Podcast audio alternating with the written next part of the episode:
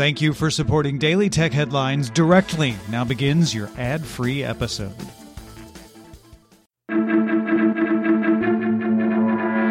I'm Jen Cutter, and welcome to Daily Tech Headlines Week in Review. Sony announced it intends to acquire the game developer Bungie for $3.6 billion. Sony says the company will remain an independent subsidiary and will be free to self publish and reach players at its discretion. Bungie was founded in 1991, acquired by Microsoft in 2000, with Halo made an Xbox launch title, went independent in 2007, then signed a 10 year publishing deal with Activision in 2010, ending the partnership in 2019. In Sony's earnings report, it disclosed that roughly a third of the $3.6 billion spent will go towards deferred payments to employee shareholders conditional upon their continued employment and other retention incentives. Sony plans to pay out these incentives for several years. Remaining funds will directly purchase private shares of the studio. Spotify published its platform rules, outlining its policies on dangerous, deceptive, sensitive, and illegal content. These rules were previously used by Spotify internally and not made public. Spotify said content violating its rules could be removed from Spotify, with repeated violations subject to suspension or removal from its service. The company will also work on adding a content advisory on podcast episodes discussing COVID 19. Apple now allows developers to publish unlisted apps on the App Store. These can be shared with private links and will not appear in search. This isn't meant to be a replacement for its TestFlight beta system, and there is no invite only mechanism for unlisted apps. Developers can also request to move published apps to unlisted. Google announced Workspace Essentials, a new free tier for its productivity tools suite.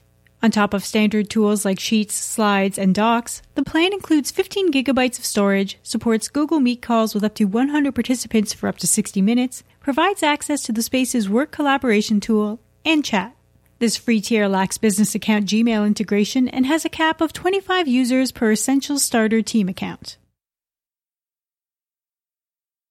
Three days after Politico's report on Crisis Text Line's data sharing relationship with Loris AI, the nonprofit has ceased the arrangement, asked Loris to delete the received data, and updated its terms of service and privacy policy. Last week, Crisis Text Line defended the practice as ethically sound and that data was not personally identifiable, though security experts note this anonymized data set could potentially be traced back to individuals. The company states, We are grateful for the feedback from community members and experts. Belgium's data protection agency fined IAB Europe, an association of online ad companies, 250,000 euros, saying the group's transparency and consent framework tool violates GDPR. In addition to the fine, the regulator ordered IAB Europe to issue a series of remedies to come into GDPR compliance. Twitter expanded its test of downvoting replies to a global audience, with a test soon available on the web, iOS, and Android. Users do not see downvotes publicly, as they are used by Twitter to algorithmically show relevant replies. Twitter found in its initial downvoting test the feature improves the quality of conversations on Twitter. In Q4, Meta earned $3.67 per share, below analyst estimates, but beat on revenue of $33.67 billion, up 20% on the year. Facebook reported its first decrease in daily active users, losing roughly 500,000 on the quarter to 1.93 billion, with losses greatest in Africa and Latin America. Meta's Reality Labs broke out numbers for the first time, generating $2.3 billion in revenue in all of 2021, but with an operating loss of $10.2 billion. The UK's Competition and Markets Authority fined Meta £1.5 million for violating an enforcement order in place while the regulator investigated its merger with Giphy. Meta failed to disclose that three key U.S. employees left the company, required under the order. The CMA fined Meta £50.5 million for breaching its rules last year and ordered the company to unwind its Giphy acquisition in November. SpaceX announced a new high performance tier for its satellite internet service called Starlink Premium, available in Q2. This will use a high performance antenna that can perform better in extreme weather conditions, offering download speeds between 150 and 500 megabits per second and upload speeds up to 40 megabits per second. The antenna hardware costs $2,500, with services at $500 a month. FCC Chairwoman Jessica Rosenworcel shared a proposal that would extend the protections of the Telephone Consumer Protection Act to cover ringless voicemails, requiring telemarketers to obtain recipient consent to use automated systems to call a mobile number.